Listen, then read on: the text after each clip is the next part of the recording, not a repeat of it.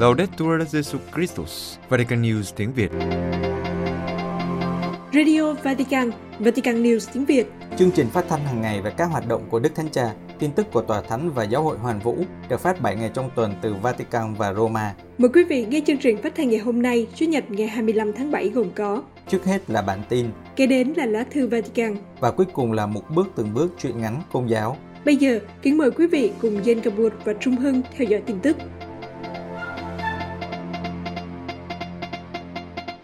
Tòa Thánh bắt đầu chuẩn bị cho Thượng Hội đồng Giám mục. Vatican, trong thời gian này, Tòa Thánh đã bắt đầu chuẩn bị cho Thượng Hội đồng Giám mục về công nghệ tính sẽ được tổ chức tại Roma vào tháng 10 năm 2023. Thượng Hội đồng Giám mục năm 2023 sẽ được khai mạc long trọng vào ngày mùng 9 và mùng 10 tháng 10 năm nay tại Vatican với sự hiện diện của Đức Thánh Cha. Tuần sau đó, vào ngày 17 tháng 10, các giáo hội địa phương sẽ cử hành lễ khai mạc. Tuy nhiên, việc suy tư về một khía cạnh thiết yếu của sự kiện đã được tiến hành. Linh đạo là một trong những chủ đề cơ bản. Đức Thánh Cha đã nhắc lại điều này vào ngày 30 tháng 4 vừa qua khi tiếp một phái đoàn phong trào công giáo tiến hành Ý. Ngài nói, chúng ta phải xác định rõ khi nói về công nghệ tính, về tiến trình công nghệ tính, về kinh nghiệm công nghệ. Công nghệ tính không phải là nghị viện, công nghệ tính không phải cuộc thảo luận về các vấn đề, những điều khác có trong xã hội. Công nghệ tính không thể tồn tại nếu không có thánh linh, và thánh linh không tồn tại nếu không có cầu nguyện. Trả lời cho Vatican News trong một cuộc phỏng vấn, Sir Natalie Beckwith, Phó Tổng Thư ký Hội đồng Giám mục cho biết, để chuẩn bị cho Thường Hội đồng Giám mục tiếp theo, bốn ủy ban đã được thiết lập, một cho thần học, một cho phương pháp luận, một cho linh đạo và một cho truyền thông. Tất cả các ủy ban này nhằm hỗ trợ tiến trình công nghệ ở các cấp độ khác nhau để nó được sống và được đề xuất như một con đường thiêng liêng. Vai trò của các quỹ ban chắc chắn đại diện cho trục trung tâm của công nghệ tính, đó là linh đạo, bởi vì không thể có thượng hội đồng nếu không có hành trình thiêng liêng. Đây thực sự là một hành trình lắng nghe Chúa Thánh Thần. Đề cập đến sự đóng góp của các hội dòng được sáng lập vào đầu thế kỷ 19 và các phong trào mới của giáo hội, đối với Thượng Hội đồng, Phó Tổng Thư ký Thượng Hội đồng Giám mục giải thích. Trong suốt lịch sử, hoạt động của Thánh Thần đã mang tính sáng tạo và giáo hội có rất nhiều kinh nghiệm đa dạng về các cộng đoàn. Một số cộng đoàn đã hiện diện từ nhiều thế kỷ trước, sau công đồng Vatican II, nhờ hơi thở của Thánh Thần đấng làm nảy sinh các đặc sủng. Các cộng đoàn mới cũng đã xuất hiện. Đối với Thượng Hội đồng, tất cả dân chúa trong sự đa dạng được mời gọi tham gia. Việc tham vấn diễn ra cách đặc biệt qua các giáo phận, các hội đồng giám mục, các thực thể đời sống thanh hiến, các phong trào giáo dân và các cộng đoàn mới được công nhận. Lần đầu tiên, cơ quan quản trị tài sản của Tòa Thánh công bố ngân sách. Vatican Ngày 24 tháng 7, Cơ quan Quản trị Tài sản của Vatican đã công bố tài liệu trình bày chi tiết về các hoạt động và công việc của cơ quan này. Tài liệu cho thấy lợi nhuận và đóng góp cho giáo triều Roma trong năm 2020 giảm sút. Đây là lần đầu tiên kể từ khi thành lập vào năm 1967, APSA công bố báo cáo tài chính của mình. Đức cha Nuncio Galantino, Chủ tịch APSA giải thích rằng, quyết định công bố báo cáo xuất phát từ hy vọng gia tăng sự tin tưởng và hoạt động của giáo hội, cũng như mong muốn chuyển đổi cơ quan do Đức Phaolô 6 thiết lập từ một cấu trúc chủ yếu cung cấp các dịch vụ theo yêu cầu trở thành một thực thể đề xướng trong cách quản lý tài sản được giao phó. Theo báo cáo, vào năm 2020, Tòa Thánh thu được lợi nhuận chưa đến 51 triệu euro, các khoản đầu tư tài chính lên tới 1.778 tỷ euro, khoản đóng góp cho các nhu cầu của giáo triều Roma đã giảm một nửa, từ 41 xuống còn 20 triệu euro. Báo cáo mô tả chi tiết công việc của APSA trong những tháng bị ảnh hưởng bởi tình trạng khẩn cấp về sức khỏe. Báo cáo cũng cung cấp những thông tin hữu ích để bác bỏ những câu chuyện sai lệch về tính nhất quán và giá trị cho việc sử dụng gia sản của tòa thánh. Tài liệu cũng cho biết rõ ba lĩnh vực mà APSA hoạt động. Đầu tiên là lĩnh vực bất động sản với việc quản lý 4.051 bất động sản ở Ý, 92% ở Roma và tỉnh Roma. Sau đó là kinh doanh chứng khoán, đầu tư vào chứng khoán quốc tế, tư vấn, giải pháp tài chính, tiếp cận thị trường vốn cho giáo triều và các cơ quan khác của Vatican. Lĩnh vực thứ ba được xác định là các hoạt động khác. Các dịch vụ hầu hết là miễn phí, được thực hiện bởi các văn phòng mua hàng, kế toán, thu chi và thanh toán và bởi văn phòng Peregrinatio Apetri Petri Sedem, chuyên tổ chức xuất vé và tổ chức hậu cần cho các cuộc viếng thăm tòa thánh. Đối với vấn đề thuế, APSA giải thích rằng họ đã trả 5,95 triệu thuế thành phố và 2,88 triệu thuế thu nhập cho năm tính thuế 2020. Tiếp đến, APSA tái khẳng định cam kết đầu tư vào các sáng kiến liên quan đến tác động xã hội và thông báo rằng các khoản đầu tư do cơ quan quản lý đến ngày 31 tháng 12 năm 2020 lên tới 1.778 tỷ euro và lãi suất hoạt động là 1,53%. Đức Tổng giám mục San Francisco khẳng định không một người công giáo sung đạo nào có thể dung túng cho việc phá thai. Hoa Kỳ đáp lại tuyên bố của Chủ tịch Hạ viện Nancy Pelosi khi bà khẳng định đức tin công giáo của mình nhưng lại đồng thời bảo vệ nỗ lực cho phép liên bang tài trợ cho các ca phá thai tự chọn.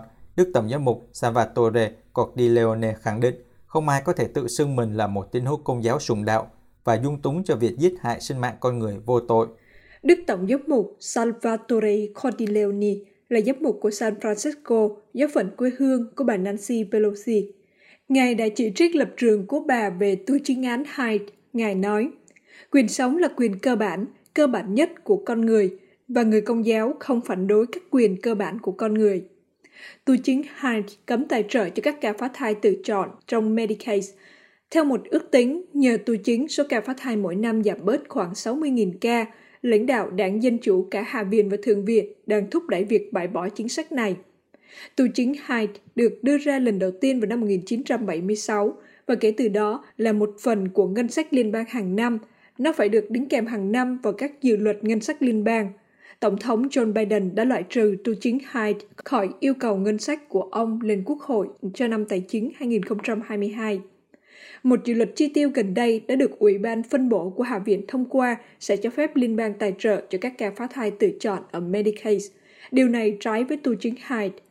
Ngày 22 tháng 7, phát biểu tại cuộc họp báo ở Điện Capitol, bà Pelosi nói rằng bà ủng hộ việc bãi bỏ tu chính Hyde vì đây là vấn đề sức khỏe của nhiều phụ nữ ở Mỹ, đặc biệt là những người có hoàn cảnh thu nhập thấp hơn và ở các bang khác nhau. Bà nhấn mạnh đức tin của mình, bà nói rằng một người công giáo sùng đạo, là mẹ của năm người con trong 6 năm. Tôi cảm thấy rằng Chúa đã ban phước cho chồng tôi và tôi với gia đình xinh đẹp của chúng tôi. Theo bà, tài trợ phá thai của chương trình Medicaid là vấn đề công bằng và công lý cho những phụ nữ nghèo hơn ở Mỹ. Đáp lại, Đức Tổng giám mục của San Francisco nói, sử dụng màn khói phá thai như một vấn đề sức khỏe và công bằng cho phụ nữ nghèo là hình ảnh mẫu mực của đạo đức giả. Còn sức khỏe của đứa bé bị giết thì sao? Còn việc cho những người phụ nữ nghèo được lựa chọn thực sự để họ được hỗ trợ trong việc lựa chọn sự sống thì sao? Ngài khẳng định rằng điều này sẽ mang lại cho họ sự công bằng và bình đẳng đối với những người phụ nữ có phương tiện, những người có đủ khả năng để mang một đứa trẻ đến với thế giới.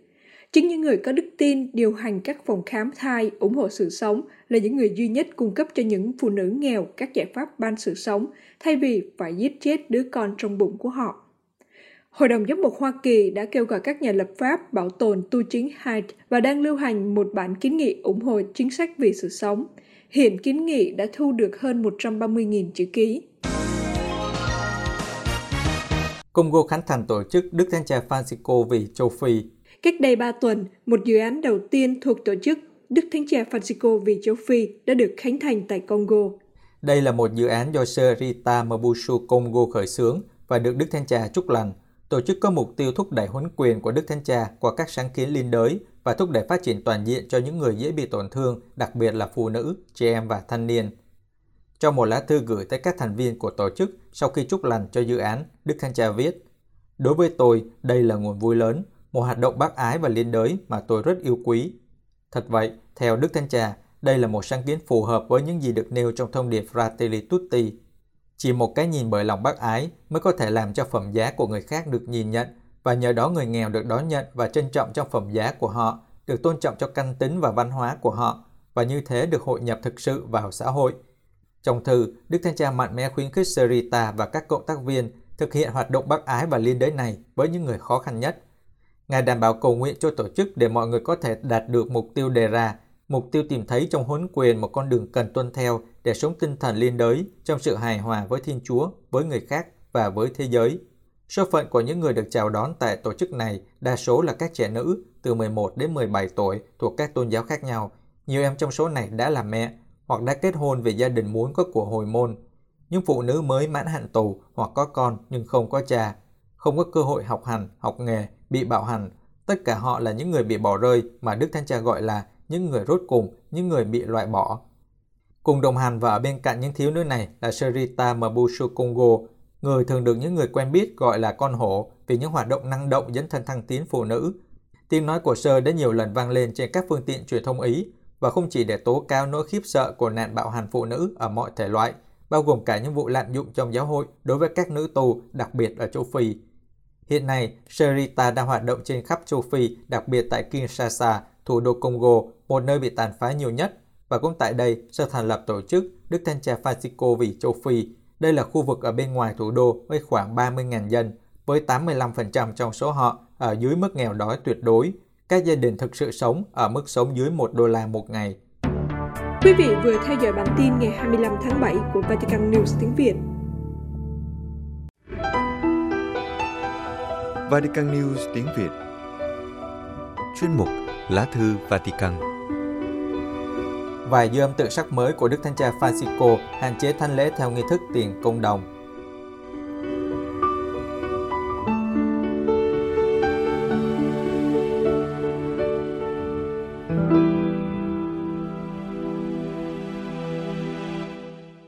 Kính thưa quý vị thính giả, cách đây 9 ngày, Đức Thánh Cha Francisco đã cho công bố tự sắc mới của Ngài, giới hạn việc cử hành thánh lễ tiếng Latin theo nghi thức tiền công đồng chung Vatican thứ hai. Tuy những người cử hành nghi thức thánh lễ này chỉ chiếm con số rất nhỏ trong giáo hội, tại Mỹ có 657 nơi cử hành thánh lễ nghi thức cũ so với 199 nơi tại Pháp. Tại phần lớn các nước Phi, Á và Mỹ Latin, vấn đề thánh lễ theo nghi thức này hầu như không được đặt ra. Tuy nhiên, trong tuần qua cũng đã có một số phản ứng tại các nước Âu Mỹ về tự sát này.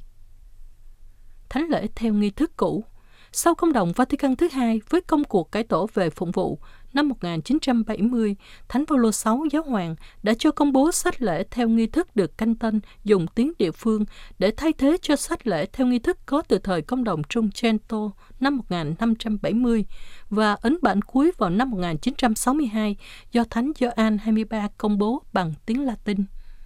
Tuy có sự đổi mới này, nhưng nhiều người vẫn còn gắn bó với nghi thức cũ, đặc biệt là huynh đoàn Thánh Pio X do Đức Tổng giám mục Marcel Lefebvre thành lập.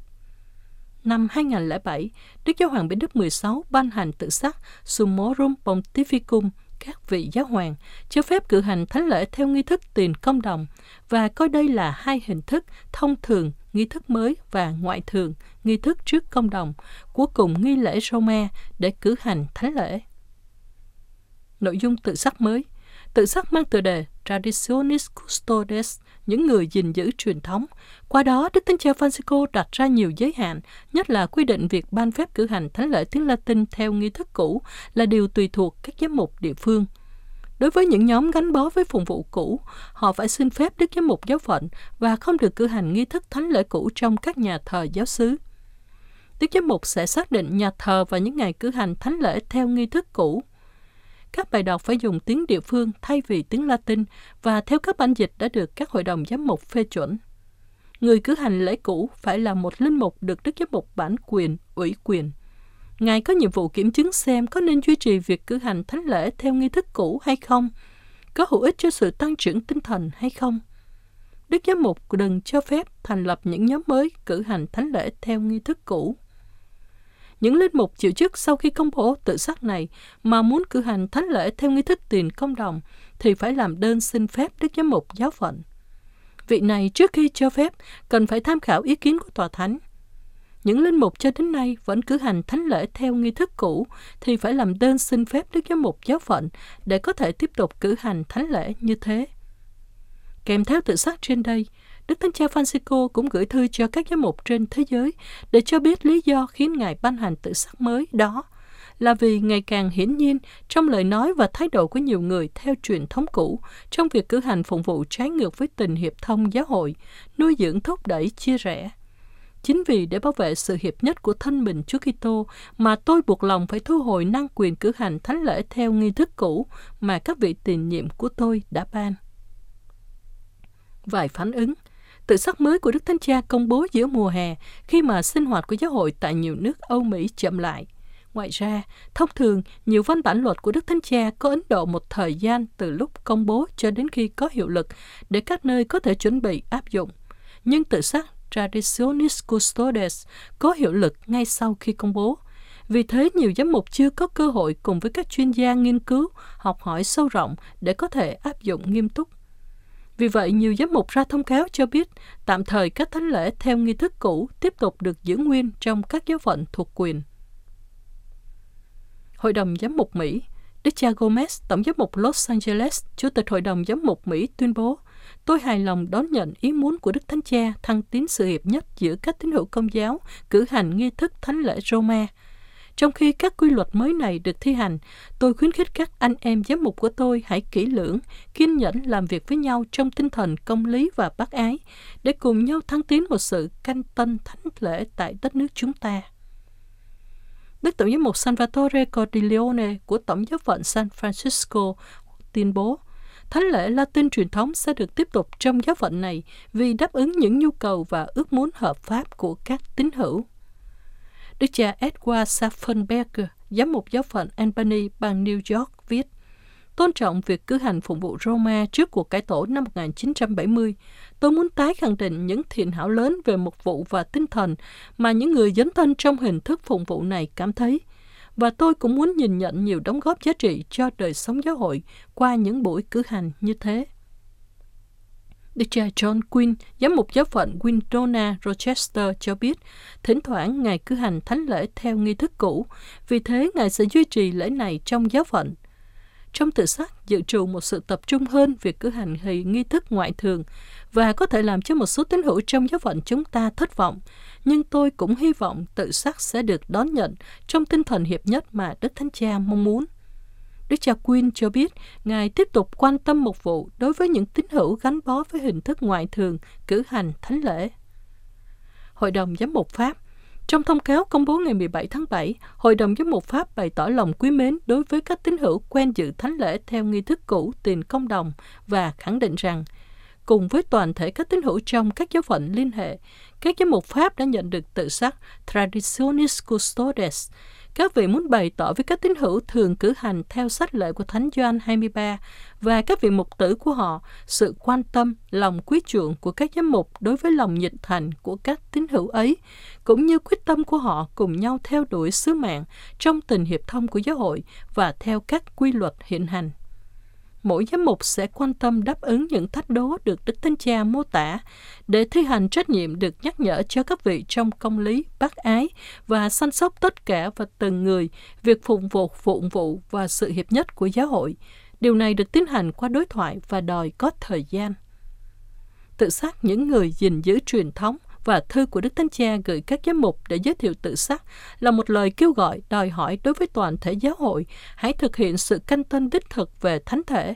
Không ai có thể tự miễn chuẩn cho mình khỏi nhiệm vụ này. Phó Chủ tịch Hội đồng Giám mục Pháp là Đức cha Olivier Le Borgne, giám mục giáo phận Arras, tuyên bố ngạc nhiên về giọng nghiêm khắc của tự sát ít là đối với tai của người Pháp, và Ngài ca ngợi những người theo nghi lễ cũ về linh đạo rất đẹp của họ. Theo Đức cha Le Bon, việc sử dụng nghi lễ cũ phải được tiến hành trong sự hiệp thông hoàn toàn với giám mục địa phương. Tại Pháp, phần lớn vẫn diễn ra như vậy, trừ một vài nơi có căng thẳng.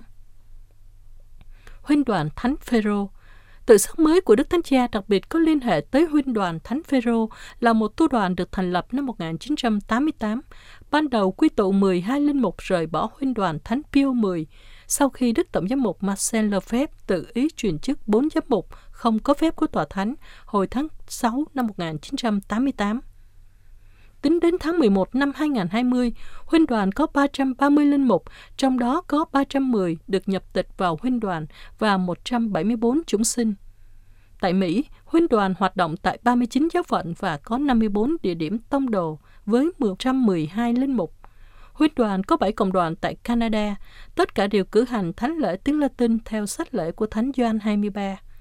Ngoài ra, huynh đoàn có một hiệp hội giáo dân gồm 7.390 người, trong đó có 1.036 người nói tiếng Pháp, 974 tiếng Đức và 5.380 nói tiếng Anh. Trong thông cáo ngày 19 tháng 7, huynh đoàn Thánh Phêrô nói rằng Chúng tôi muốn tái bày tỏ lòng trung thành không lay chuyển với đứng kế vị Thánh Phêrô và đồng thời ước muốn trung thành với hiến pháp và đoàn sủng của chúng tôi, tiếp tục phục vụ các tín hữu như chúng tôi vẫn làm từ khi mới thành lập. Chúng tôi hy vọng có thể trông cậy và sự cảm thông của các giám mục, quyền bính của các ngài chúng tôi luôn tôn trọng và với các ngài chúng tôi luôn cộng tác chân thành. Với việc công bố tự sắc mới giới hạn việc cử hành hình thức ngoại thường nghi lễ Roma, nhiều người trong chúng tôi cảm thấy sự thiếu tín nhiệm và lo âu. Trong lúc này quá sớm chưa thể thấy tất cả những hệ luận của tự sát đối với huynh đoàn Thánh Phêrô, nhưng chúng tôi cam đoan với anh chị em rằng chúng tôi tiếp tục dấn thân phục vụ các tín hữu, tìm đến các hoạt động tông đồ của chúng tôi theo hiến pháp và đoàn sủng của chúng tôi như chúng tôi vẫn làm từ khi mới thành lập.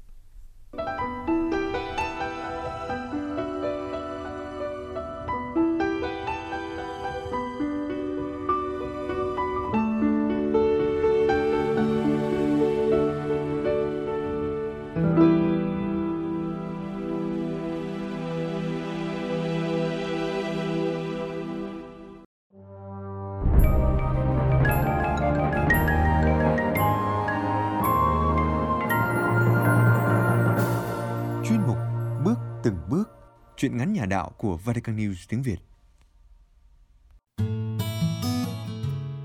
Mảnh đất tình yêu, Tác giả Khánh Liên, Trích từ tập truyện ngắn Sông chảy về đâu Với giọng đọc Bích Ngọc, Vatican News tiếng Việt thực hiện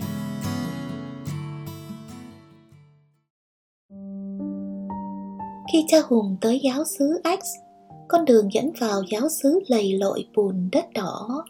Trời chiều mưa, trâu bò về chuồng sớm, lục lạc trên cổ bò rung len keng lắc cắt mấy đứa nhóc chăn bò, mở to đôi mắt tròn có hàng mi cong vút, chỉ trọ nhìn cha.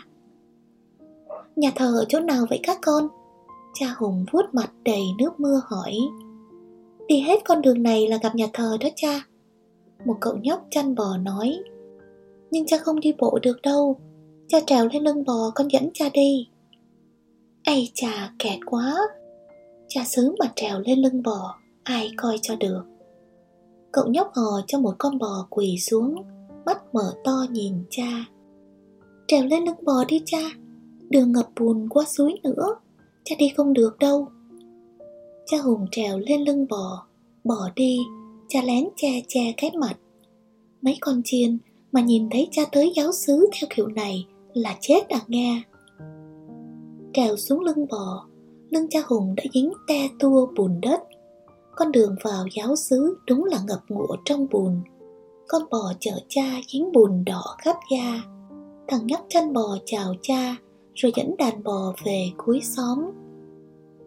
Cha hùng đứng một mình trên bờ cỏ, ngóng mắt nhìn tháp chuông nhà thờ một cụ ông ba na đứng bên ngôi nhà dựng bằng tôn, che mắt nhìn cha. Cha ơi, vào nhà thờ chứ để mưa ướt. Ông kêu to trong mưa. Cha bước vào nhà thờ. Những mảnh tôn được ghép lại trên đất. Bàn ghế là những thanh gỗ cây củi, người dân chặt trong rừng. Nhà thờ không có tháp chuông, chỉ có một cái kẽn treo bên ngoài. Một ông cụ ba na chạy ra sân mưa đánh can can báo cho giáo dân biết cha xứ tới. Tiếng can can của chiếc kẹn thô sơ vang lên trong chiều mưa. Chúa ơi, chắc chúa thử thách con. Giáo xứ gì mà tội nghiệp quá. Chưa đầy một tiếng đồng hồ, những con chiên trong ngôi làng người ba na đã tụ tập trong ngôi nhà thờ để nhìn cha bằng xương, bằng thịt những cánh tay đen đen của người lớn, đàn ông, đàn bà, người già con nít thi nhau nắm tay cha, bóp chặt. Cứ như họ sợ cha là xương khói chứ không phải người thật. Có cha xứ về rồi, tụi con mừng quá. Một bà cụ bập bẹ tiếng kinh. Những đôi mắt sâu hút long lanh, trong veo như nước mưa nhìn cha vui lấp lánh. Hồi giờ giáo xứ con không có cha xứ cha ở đây với tụi con luôn nha cha. Bao nhiêu cánh tay ôm chặt lấy cha hùng, ngửi mùi cha khiến cha cười hạnh phúc. Tình cảm của giáo dân ba na mới gặp mà sâu đậm quá. Cha xúc động rơm rớm nước mắt. Từ ngày có cha hùng về, giáo xứ rộn ràng len keng tiếng kẽn ông cụ Pana làm cụ từ ở nhà xứ, người nhỏ thó, gầy guộc nhưng mỗi lần đánh kẽn đánh mạnh hết sức. Ráng đánh kẽn cho tất cả con chiên ở sâu trong rừng nghe luôn đó cha. Thánh lễ sao mà giản dị? Những con chiên đi lễ nhà thờ mặc những bộ đồ quần áo đẹp nhất, nhưng không phải bộ đồ nào cũng lành lặn. Có bộ phá chùm vá đục, những đôi chân không mang dép, dính đầy bùn đất đỏ. Gió thổi ù ù vào những mảnh tôn ghép nhưng chúa vui khi nhìn những con chiên Ban na dự thánh lễ. Có thánh lễ nào đơn sơ đầy tình yêu hơn thế? Những mùa mưa rồi cũng đi qua, thấm thoát cha hùng đã ở xứ X cả ba mùa rẫy. Giờ cha biết nói tiếng ba na rồi, cha cũng thuộc hết con đường đi vào những xóm nhỏ. Mà xóm gì đâu, nhà nào nhà nấy rộng mênh mông chẳng có hàng rào. Những bếp nhà sàn ấm khói. Tiếng lục lạc bò rung len keng lắc cắt mỗi chiều. Cha cũng thấy mình là một người ba na trên mảnh đất nghèo vật chất, mà đầy tình yêu thương này. Cha, con gà rừng này con tặng cho cha đó. Nhà con nuôi gà rừng hả dạ đâu có. Con đang làm rẫy, thấy nó chạy ngang qua nên đuổi theo bắt đó cha cha thấy con giỏi không? Chân con bị sao cập khiễng vậy? Chạy theo bắt gà rừng nên con bị trượt chân đó cha. Lạy chúa tôi. Một mùa xuân nữa lại về trong giáo xứ. Năm nay giáo xứ sẽ dựng một tháp chuông. Có tháp chuông đi lễ chuông sẽ rung len keng thánh thót. Không như cái kẹn keng keng ầm ĩ như còi báo động những thanh niên trong giáo xứ hăm hở vào rừng chặt cây lấy gỗ. Những ngày dựng tháp chuông y như ngày hội, từ ông cụ, bà cụ đến con nít đều tham gia. Mấy đứa con nít ngồi hổm nhìn người lớn dựng tháp chuông. Mắt đứa nào đứa nấy mở to vừa ngạc nhiên, vừa sung sướng. Tết năm nay để khánh thành tháp chuông, cha hùng quyết định gói bánh tét, phân phát cho các con chiên trong giáo xứ thịt nếp lá chuối cha xin được hết rồi giờ chuyển giao công nghệ gói bánh cho các chị Pana trong giáo xứ thôi. Người biết bày cho người chưa biết. Mọi người tập trung lại nhà xứ gói bánh, cười đùa rộn ràng. Cha tính rồi, gói hết chừng đó để mỗi nhà có được một cây bánh tét ăn lấy thảo. Giáo xứ nghèo, giáo dân nghèo, cha cũng nghèo. Có gì cũng chia sớt cho nhau. Sau một đêm canh nồi bánh chín, cha dẫn vài con chiên mang bánh tét tới từng nhà. Mấy đứa con nít ba na chạy theo cha hò reo. Cảnh tượng vui hết sức. Mùa mưa lại đến. Ban đầu là những cơn mưa nhỏ như tưới mát những cây cà phê làm mềm đất rẫy. Sau mưa ầm ầm thối trời thối đất những mảnh tôn lợp trần và làm vách nhà thờ không chịu nổi mùa mưa giông bão. Chúng dột và siêu vẹo.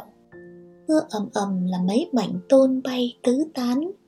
Cha hùng và các con chiên phải đội mưa lợp lại mái. Chúa ơi, giáo xứ nghèo mưa dột làm chúa ướt đừng buồn, chúa nha. Sau mùa mưa, ngôi nhà thờ tôn siêu vẹo, như chỉ cần một cơn gió mạnh là sập không được rồi, phải xây dựng một ngôi nhà thờ chắc chắn. Nhưng giáo dân nghèo quá, cha phải đi kiếm tài trợ thôi. Cha tạm biệt giáo xứ một tháng, đi cử hành thánh lễ ở những giáo đường giáo dân có điều kiện. Có một giáo xứ Pana heo hút đang cần một ngôi nhà thờ, không dám mơ cao to sang trọng, chỉ cần chắc chắn để qua những mùa mưa cha chuẩn bị hành lý gói trong một chiếc vali nhỏ. Tạm biệt giáo xứ Pana cha đi rồi cha sẽ trở về. Những con chiên tiễn cha đi ai cũng rơm rớm nước mắt. Cha tới giáo xứ nghèo thấy thương cha quá đỗi. Giờ cha cũng đen gầy như một người Pana chính hiệu. Cha còn nói tiếng Pana nữa nên chắc chẳng ai nhận ra cha là người kinh. Bắt tay tạm biệt, chờ cha nha, cha sẽ trở về để cùng xây dựng nhà thờ mới. Chúa sai cha đến đây để yêu thương mảnh đất này mà. Chiếc xe máy chở cha ra khỏi giáo xứ bỗng không đi được nữa. Phải rồi, vừa dứt mùa mưa, con đường ngập đầy bùn. Không có xe nào chạy nổi. Làm xong nhà thờ, cha phải tính đến chuyện làm con đường này luôn quá. Chắc cha phải đi cử hành thánh lễ ở xứ khác một năm mới mong đủ tiền làm đường. Cha ơi, xe không đi được nữa, làm sao đây cha? Anh chạy xe thắc mắc. Đừng lo cha ơi, leo lên lưng bò của con nè. Một cậu nhóc Bana ngồi vắt vẹo trên lưng bò nhìn cha nói. Cậu nhóc đánh bò tới, hò cho bò khuỵu xuống. Leo lên đi cha. Cậu bé khúc khích cười. Kẹt ha. Lúc đến giáo xứ cha cũng leo lên lưng bò. Lúc tạm biệt giáo xứ cũng leo lên lưng bò. Sao mà có duyên với bò dữ vậy? Cha Hùng leo lên lưng bò, viện hông cậu bé, một tay cha cầm chặt chiếc vali. Mấy con chiên bắt gặp cha ngồi trên lưng bò, khúc khích cười. Cha ơi, khi nào cha về con sẽ đón cha. Cậu nhóc Bana nói. Để cho cha ngồi trên lưng bò tiếp hả? Cha Hùng cười. Cậu bé Pana cười tít mắt. Có những mảnh đất nghèo nàn nhưng đầy ắp tình người. Hơn ba năm ở mảnh đất này, cha Hùng mới thấm thía cái tình, cái nghĩa. Con đường đất bùn đỏ không làm cha ngại nữa. Cái nghèo sự thiếu thốn cũng không làm cha ngại. Cha chỉ xin Chúa cho mình lòng nhiệt huyết để cùng giáo dân xây dựng nhiều thứ trên mảnh đất này. Đặt viên đá đầu tiên bao giờ cũng khó khăn, nhưng có viên đá đầu tiên mới có viên đá tiếp theo được xây dựng. Lạy Chúa, Chúa đã cho con có duyên với mảnh đất này, con sẽ cùng giáo dân xây dựng nhà Chúa. Cha à, cha ôm chặt con nha, con cho bỏ chạy nước đại vui lắm. Cậu nhóc Bana nói, cha không thích cảm giác mạnh con à. Không sao đâu cha, cha cứ ôm chặt con, chạy nước đại mới nhanh chơi. Chúa ơi, bò chứ đâu phải ngựa. Cậu nhóc Bana quất roi vào lưng bò, chú bò chạy té re làm cha hết hồn. Cha cứ nhắm mắt ôm chặt lấy cậu nhóc, nó cười nắc nẻ, lắc lư cái đầu khét nắng. Cha thích không cha? Khi nào cha trở lại, cha và con đi cưỡi voi nha. Tiếng cười của cậu bé Bana giòn như cái nắng tháng ba. Tháng ba, mùa những con ong đi lấy mật, cha cũng đang đi lấy mật cho một mảnh đất thiếu thốn nghèo nàn. Với cha, đó là mảnh đất tình yêu. Nơi đói nghèo thiếu thốn lại là nơi nở những bông hoa đẹp của tình yêu Chúa và tình người.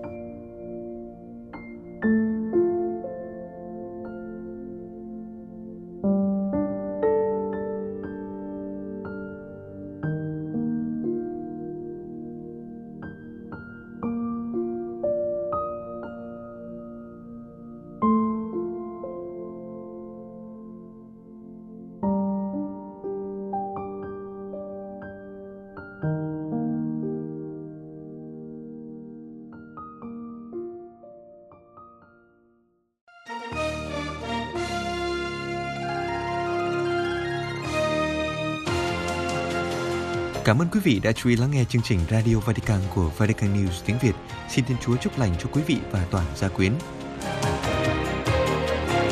Laudetur Jesu Christus, ngợi khen Chúa Giêsu Kitô.